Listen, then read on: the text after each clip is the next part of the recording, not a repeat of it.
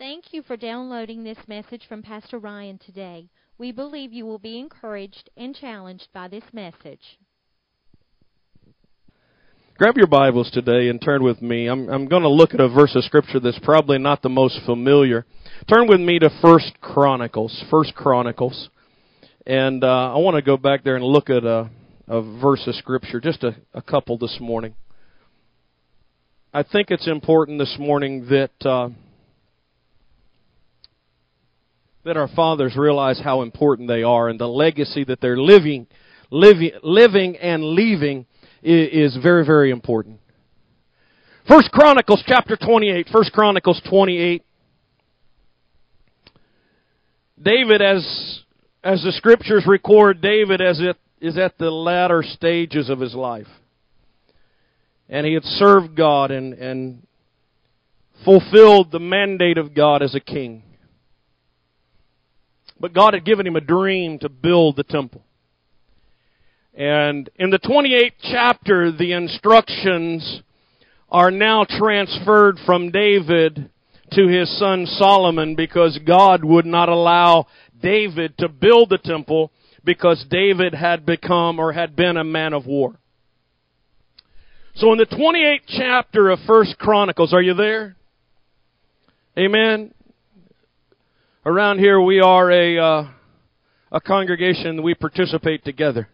So give me a little support, and I'll work with you, and you work with me, and we'll get this hammered out right here. Look at verse nine.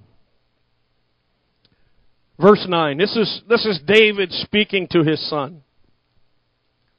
He said, "As for you, my son Solomon, know that the God of your father."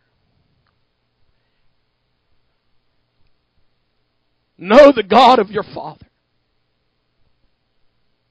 Know the God of your father. David saying to Solomon, Know my God. Know the God of your father and serve him with a loyal heart and with a willing mind. For the Lord searches all hearts and understands all the intent of the thoughts. If you seek him, he will be found by you. But if you forsake him, he will cast you off forever. Consider now, for the Lord has chosen you to build a house for the sanctuary. Be strong and do it. Father, I ask you today that as I stand before fathers and great men in this room, that your Spirit will take the next few moments of our time and that you'll do for us what we could not do for ourselves, and that is be encouraged. Encouraged to continue on the path and the course of fatherhood. To the men in this room that, that I'm about to speak to, I pray that they would be challenged like never before. To rise up to a new standard. To a new level. That they'll hear your words, not the words of a man, but your words, and that your words will penetrate deep into our heart. And I pray that when we walk out of this room today, we'll be better. Because we've made commitments as David made and, and, and, and exercised to his son. That we'll be greater today because of it. I ask your blessings upon this place and upon your men, your fathers. In Jesus' name. Amen.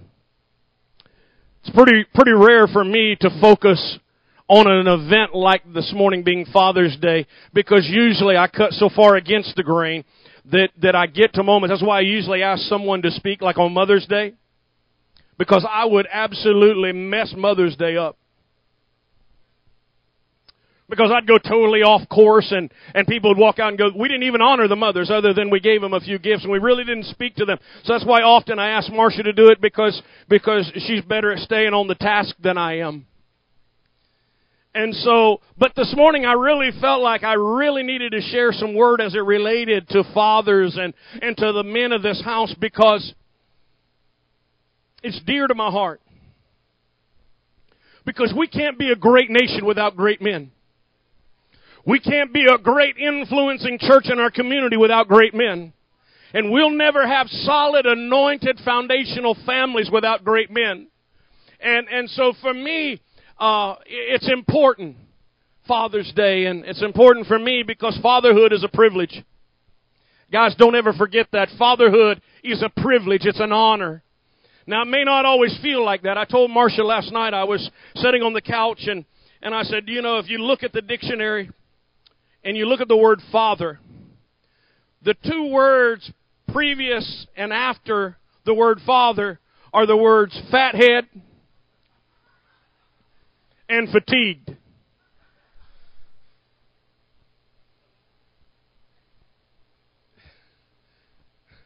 Y'all figure it out. It is an honor and it is a privilege to be a father. Although sometimes our children look at us like we're fatheads and we look at our wives like we're fatigued. But it is a blessing. It is a blessing to be a father. It's a difficult job, men.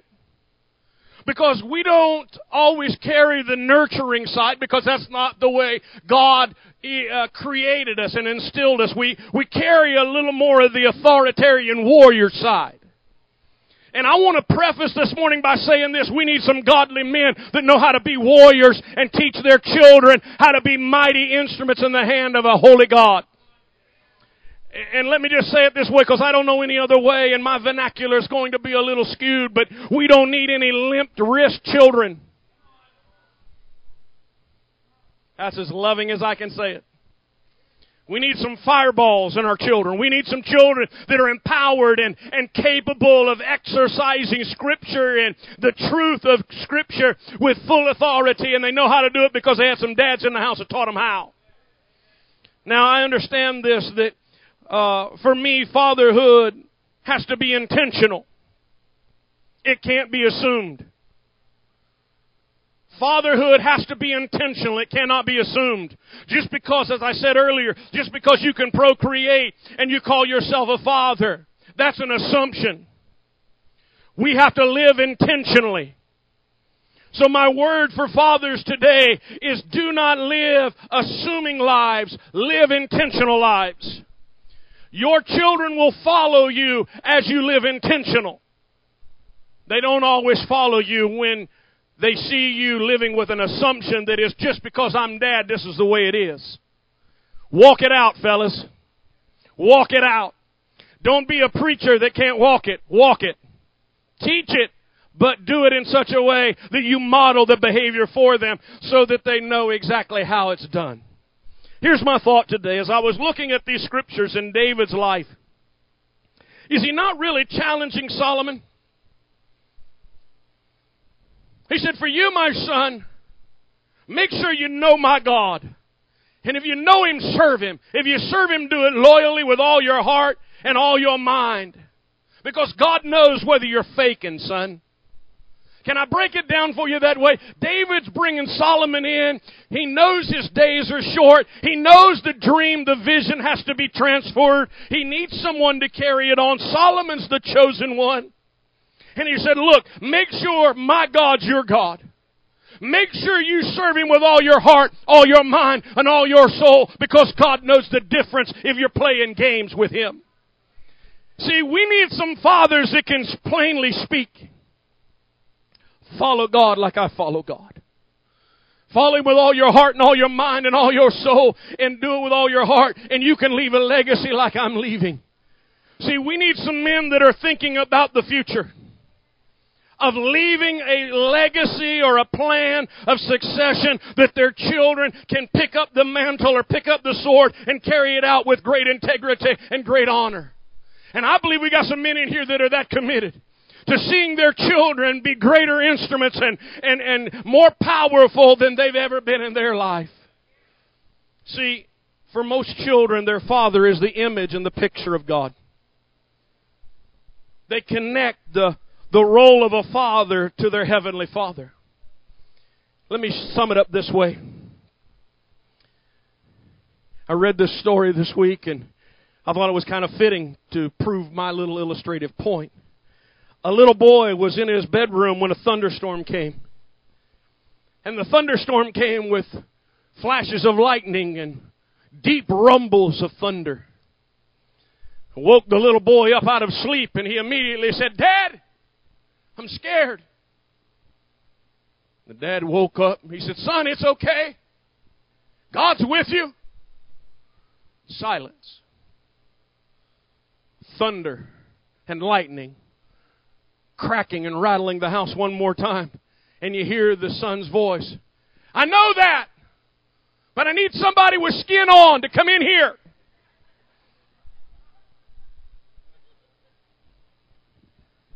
I laughed just like you. I was like, you hear me? You're like, I need somebody with flesh to come in the room. I can remember growing up and, and, and those kind of storms come and you run into your parents' room and, and you need your dad's arms to wrap around you. They can tell you all day long is God's with you and God's faithful and God won't forsake, but sometimes you've got to have a hug.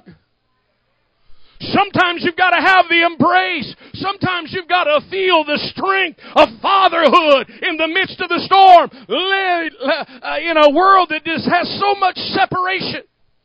Men, we've got to close that gap and be a little more active and engaged with our kids to where they can feel the strength of our God. That's what David's doing. He said, Look, Solomon, I'm about to give you an interesting task to build my dream to carry out my legacy. But see, before David, now you can read this chapter, before David ever gives all the plans and the blueprints of how to build the temple, before he even gives him the mandate to do it, follow my God. Be loyal to my God. And do it with all of your heart. Fathers, a lot of times we give our kids the blueprints of how to do things without giving them the most important part of life. How many had your dad or your father tell you, check the oil?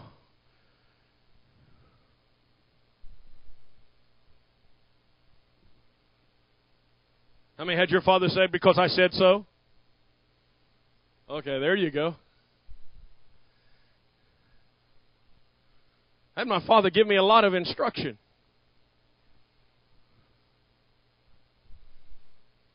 A lot of common sense knowledge. A lot of how to get something done knowledge. But how many understand that we better balance that out?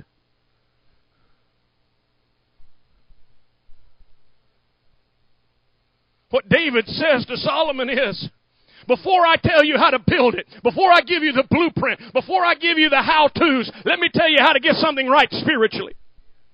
See, in America, we've got a whole lot of handing out how to do's. In America, we're handing out as fathers, our whole role is handing out the blueprint of how to be a man. And I can appreciate work ethic and I can appreciate how to be a man and how to defend yourself and how to fight this certain thing. But ladies and gentlemen, we better put the spiritual back into fatherhood or we're going to have a generation of young people that do not know how to love God.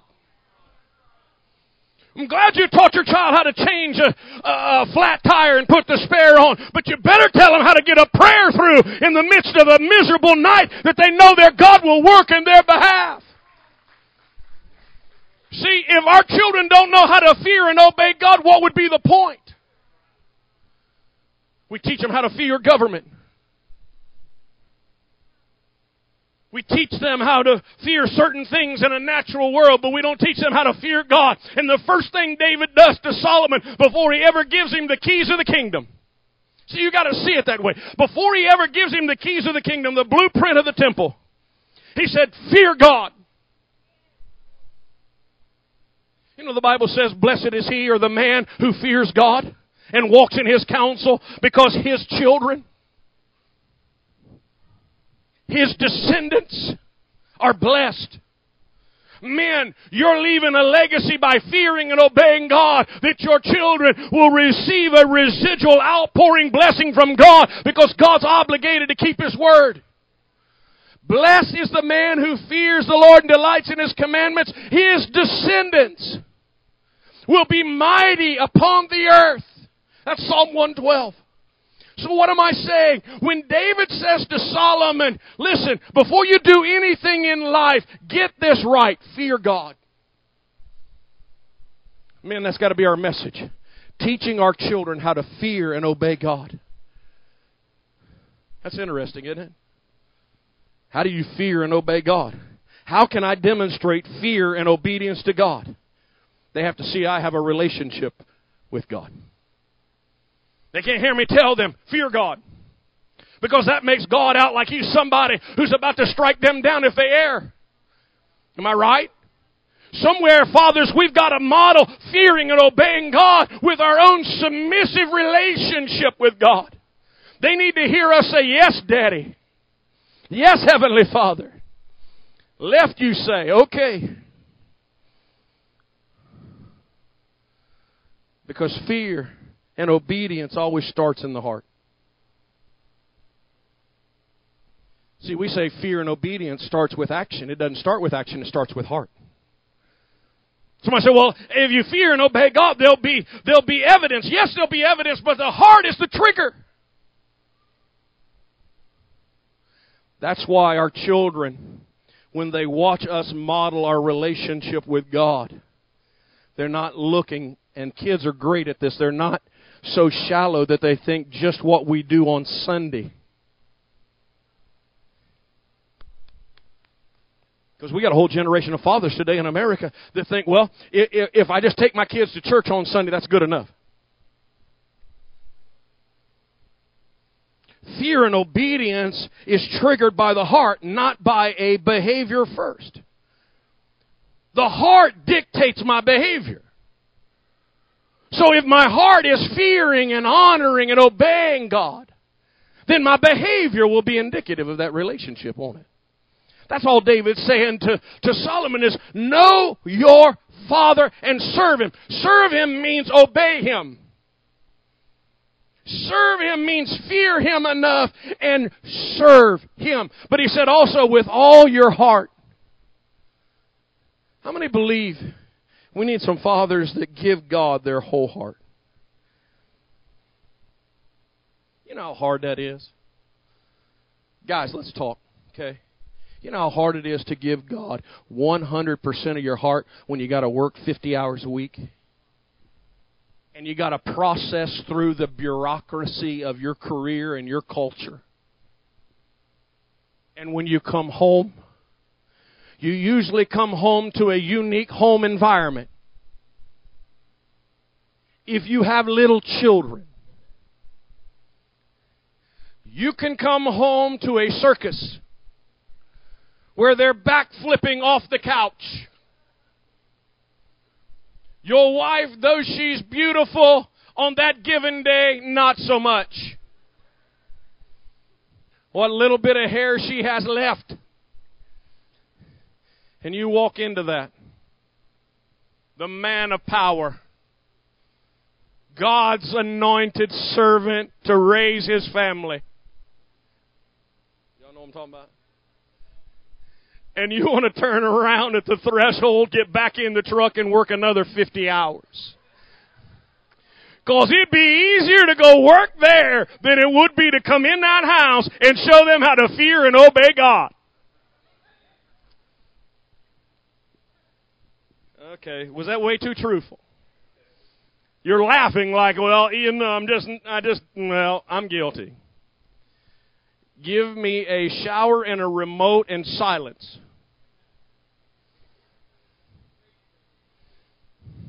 I'll teach them how to fear and obey God when they go to bed. Now, I'd like to tell you, you say, well, that's just when they're young, then they grow up.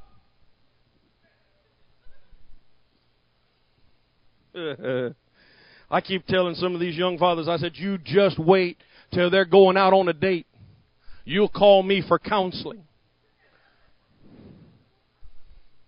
You have two, young man. All I can say is lock and load. You better have. Phone's going to ring a lot. What you blushing for, sweetheart? He's going to teach you and your boyfriend that comes to the house how to fear and obey God. It's just the way it's going to be. Am I right, Jose? You got two daughters. I'm going to teach anybody that shows up my house, you better fear and obey God. and I'm going to help you.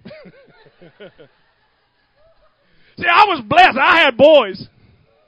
I didn't have daughters, so I didn't have to go into all that. I didn't have to wring my hands. I just said, here's how you treat a woman. But couldn't tell them I had to teach them by teaching. Mo- had to show them by modeling how I took care of mama. Uh huh. So if he's good to you, it's Father's Day, sweetheart.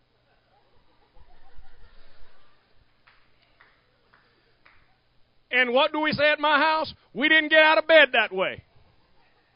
Well, here's the point everything has to be modeled. What David is saying to Solomon wouldn't have had any credence had David not first modeled for his son how to obey and fear God. It wasn't enough for David to say, now that I'm dying, fear God, but he had modeled how to fear God as he'd walked through the journey of being the king. His relationship, his heart with God was so transparent, so vulnerable. Solomon was getting a, a, an affirmation of what David had already produced in his behavior. So first and foremost, men, let me leave you with that. Fear and obey God. And teach your children how to fear and obey God. Number two, you've got to be prophets of hope. You say, where did you get prophets of hope from? Notice what David says to Solomon. He said, seek him because you're going to find him. Yes, fear. Yes, obey. Yes, have your heart right. But he says this Seek him. Seek this God. You're going to find him. You're going to discover him. I know it may be a journey. What's he saying? He's saying no matter how bad it is, if you'll seek God, there's hope in it. So he's teaching his son by prophesying to him, be a seeker, that he is prophesying hope to his future. We need some dads that are prophets of hope over their kids. I don't know how many's got some children right now that you know they're running the wrong direction.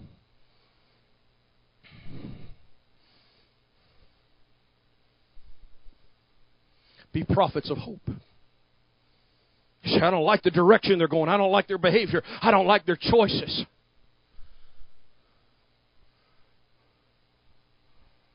Be a prophet of hope. Keep reminding your kids, seek God. He'll lead you and guide you. Seek God. He'll, you, you'll find Him. When you find Him, you'll find the answer you're looking for. You've got some children right now. There's some parents in this room. You've got some children that are looking for the answers in the wrong direction.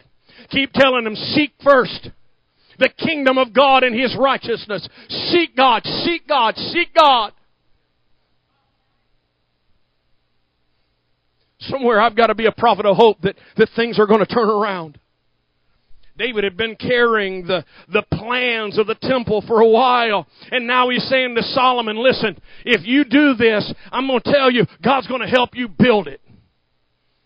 Do you understand how hope filled David was that the temple was going to be built? I mean, this had been a burden he'd been carrying, a dream he'd been carrying, and now he's handing it to Solomon. He said, You're going to get it done. What he said, in fact, is be strong and do it. See, he'd coined the phrase before Nike ever thought about it. David said, Just do it.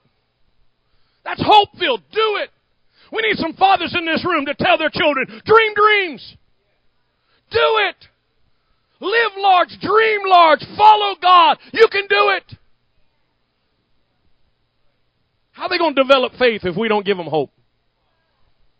You hear what I just said? How are they going to develop and, and cultivate faith if we don't give them any hope?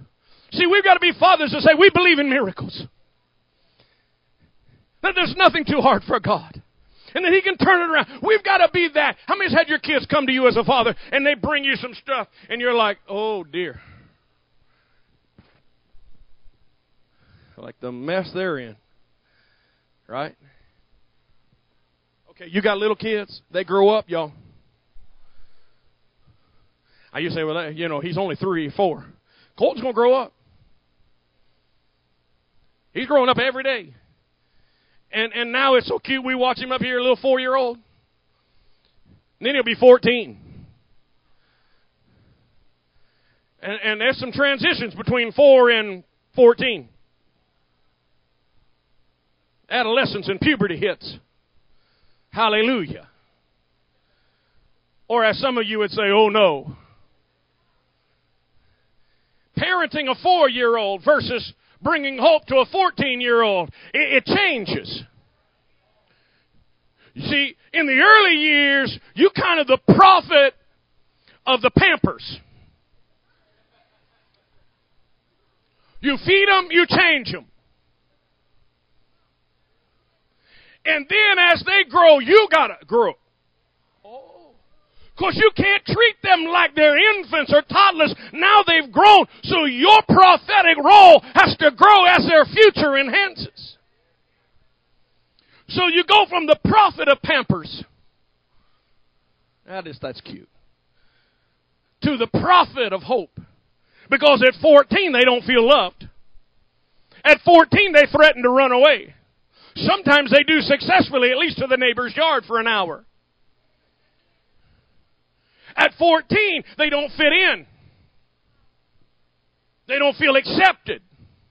At 14, they think they're 18 and they can tell you. Uh, you would you like me to spend a little time? I'll take an offering and stay there if you like.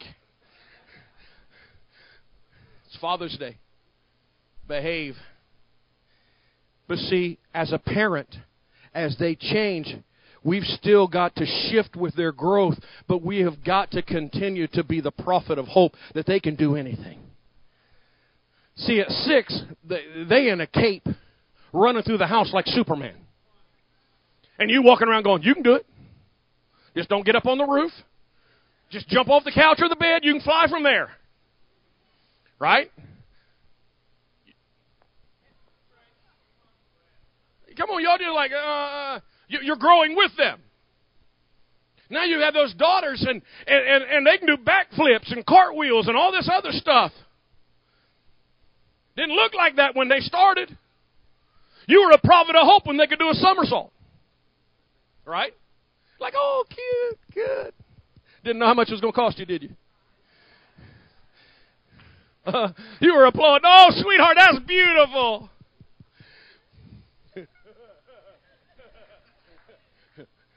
Oh, the prophet of hope now has to, it's no longer a prophet. It's debt.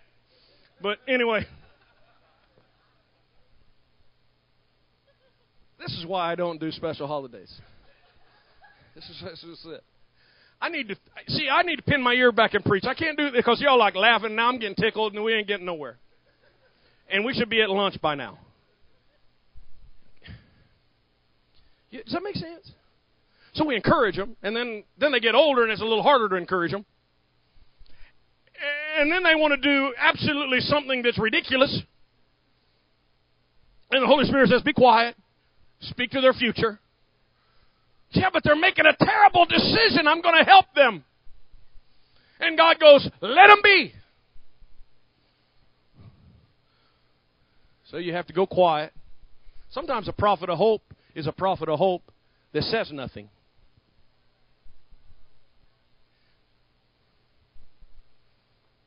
Just come back and tell me how that worked out for you. See, sometimes you got to know. What David is saying to Solomon is listen, I'm giving you hope for your future. I'm taking the limits off God. You can build this. You can do this. Go do this. But how many know David's about to transition out of it where he had no influence over Solomon and what Solomon did? So he's kind of giving him a broad stroke. Here's your hope. Now between point A and point B, you got to figure it out. Interesting to me. Let me give you three things and let me let you go. Is that all right? First one's fear God and obey God. Second of all, fathers, be a prophet of hope. Always be a, a developing of their faith, and and and sometimes you have to hold your tongue. How many's got older kids? You just got to hold your tongue. I'm a prophet of I'm a prophet of hope and prayer. Okay? I want to show you something. In verse 11, David gave Solomon the plans for the vestibule its houses, its treasuries, its upper chambers, its inner chambers, its place of the mercy seat, the plans that were given to David by the Spirit. He's beginning to give now Solomon the entire plans of the temple. I was like, man, that'd be cool. He's given him the plans to the house of God. Right? He's given Solomon the plans to build the architecture of the house of God. Fathers, the third thing I want to share with you, you need to instill in your kids the value of the house of God. We live in a culture today where church is somewhat diminished in its value and influence, am I right? Come on, the truth is church is just not that important anymore. We're very socially conscious. We're just not very kingdom conscious. We spend a lot of time making sure that we're in the right clubs and the right organizations so that it can further our business, but yet we're not set in the house of God. What David is saying to Solomon is, I'm giving you the blueprints. The church matters. Fathers, it's important that church matters to your kids.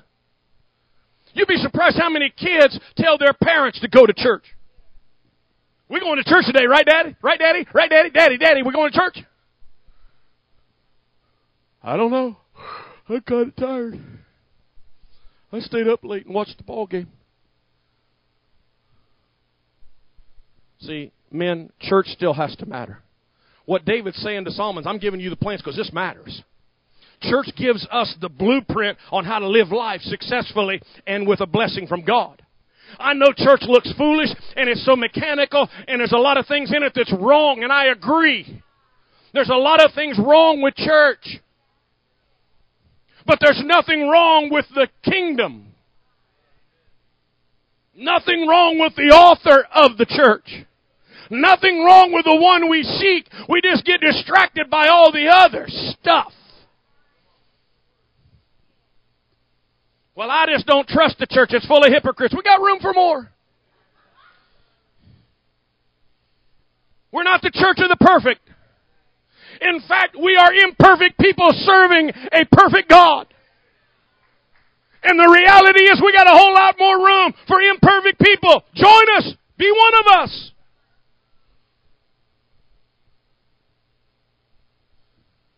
Fathers, you determine whether your family is a church fearing, church attending family.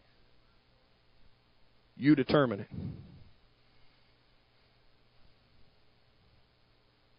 We used to have a. I know I'm taking a little time. We'll, we'll wait till everybody gets out of the restaurants.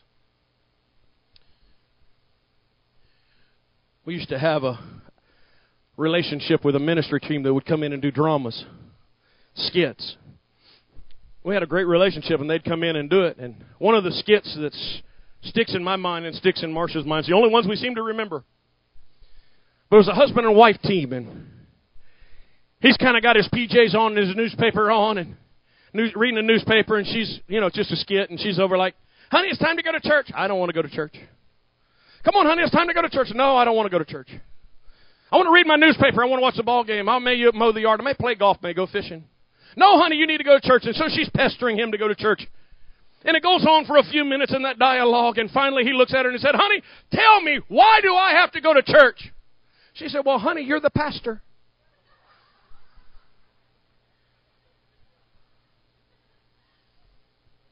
It's the only skit I really remember from them.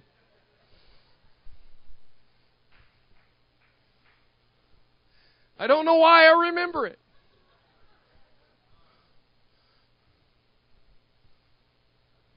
My wife will testify, I don't believe she's very few times ever had to get me to come to church.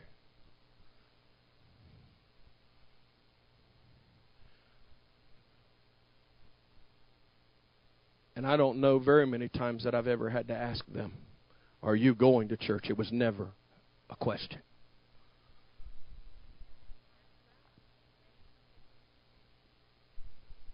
Why? Wasn't an option.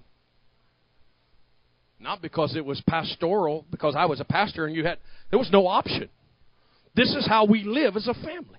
This is our creed. This is the conduct. See, we have a lot of convictions. But convictions are worthless without daily conduct. We talk about I've got convictions, but convictions without daily behavior substantiating them are nothing. They're null and void. Fathers, be a man of your word. Lead your family to the house of God and show your children that the house of God matters. It matters. We don't preach that the church matters anymore because we don't want to offend anybody because they're too busy. I still believe the church, if a church doesn't matter, then why did Jesus institute its birth? Why? It was his idea. I would question it myself. If it was me and I wrote it, here's my deal. Get saved, go to heaven. Instant. Boom, gone. One way ticket. Anybody disagree with that? That's a pretty good ticket. Y'all like, I agree. But that wasn't the plan. The church is the picture of the kingdom. So make sure church matters, fathers. Now, David lays out for Solomon all these plans of the vestibule, the treasuries, the inner chambers, all these, all these wonderful things. You know what he's saying? You can do this. And when I was looking at all that he's laying out for him to do,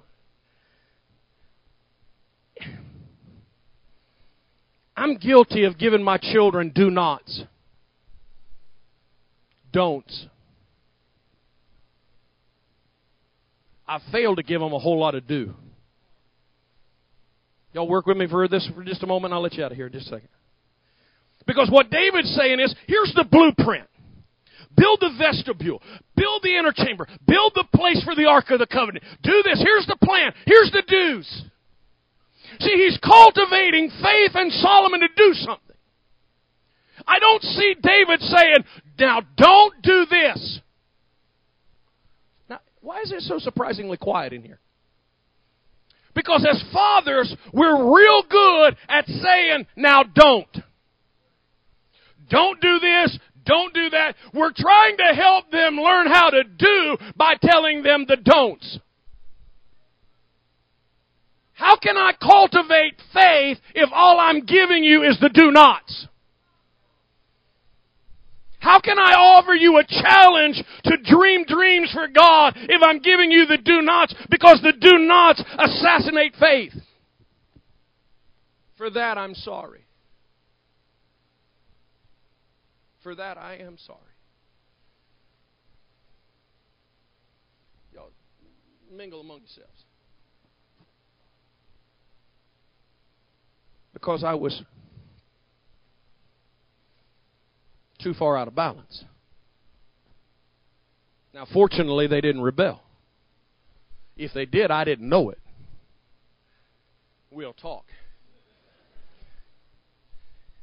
I'm still not going to know it but I was very heavy on do not. Y'all, gonna, uh, all you fathers are going to leave me out here like, you poor sap. That's a good word. That's a good word. listen, if you don't get anything out of this morning, get that because see, here's the deal. When you look at David speaking to Solomon and telling him about building the temple, he doesn't give him do nots. He could have said, now do not do it this way. Or do not start with a vestibule first. Or do not. He didn't. He said do. I want to cultivate your faith, not crush it. I want to cultivate your faith, not crush it. How do I do that? Let me give you the do's as opposed to the do nots. Hmm. See, because I kind of come to this conclusion, and it's kind of made me repentant in my heart, and that's just me. But uh, I've come to this conclusion a constant diet of do nots kind of makes living Christianity impossible. Kind of defeats faith. Kind of makes it impossible to ever feel like you please God. Are y'all quiet in here? Do not, do not, do not. After a while, it almost feels unachievable to even please God. For that, I honestly repent because I gave him a lot of do nots. And I tried to balance the do nots out with what the consequences of do not is. That's parental justification. Am I right? Because I tried to say it, you know, as she testified. You telling her of your past. What you're saying is, don't do like I, don't do it like I did it. But I need to focus, and some of you young parents, you need to hear me. Focus more on what they can do and what they should do versus what they don't do.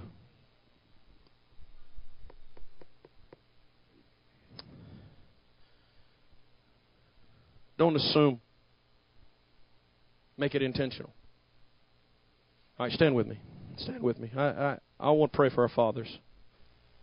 We hope you enjoyed the message today. Please visit www.fivestoneschurch.info for more messages and media resources.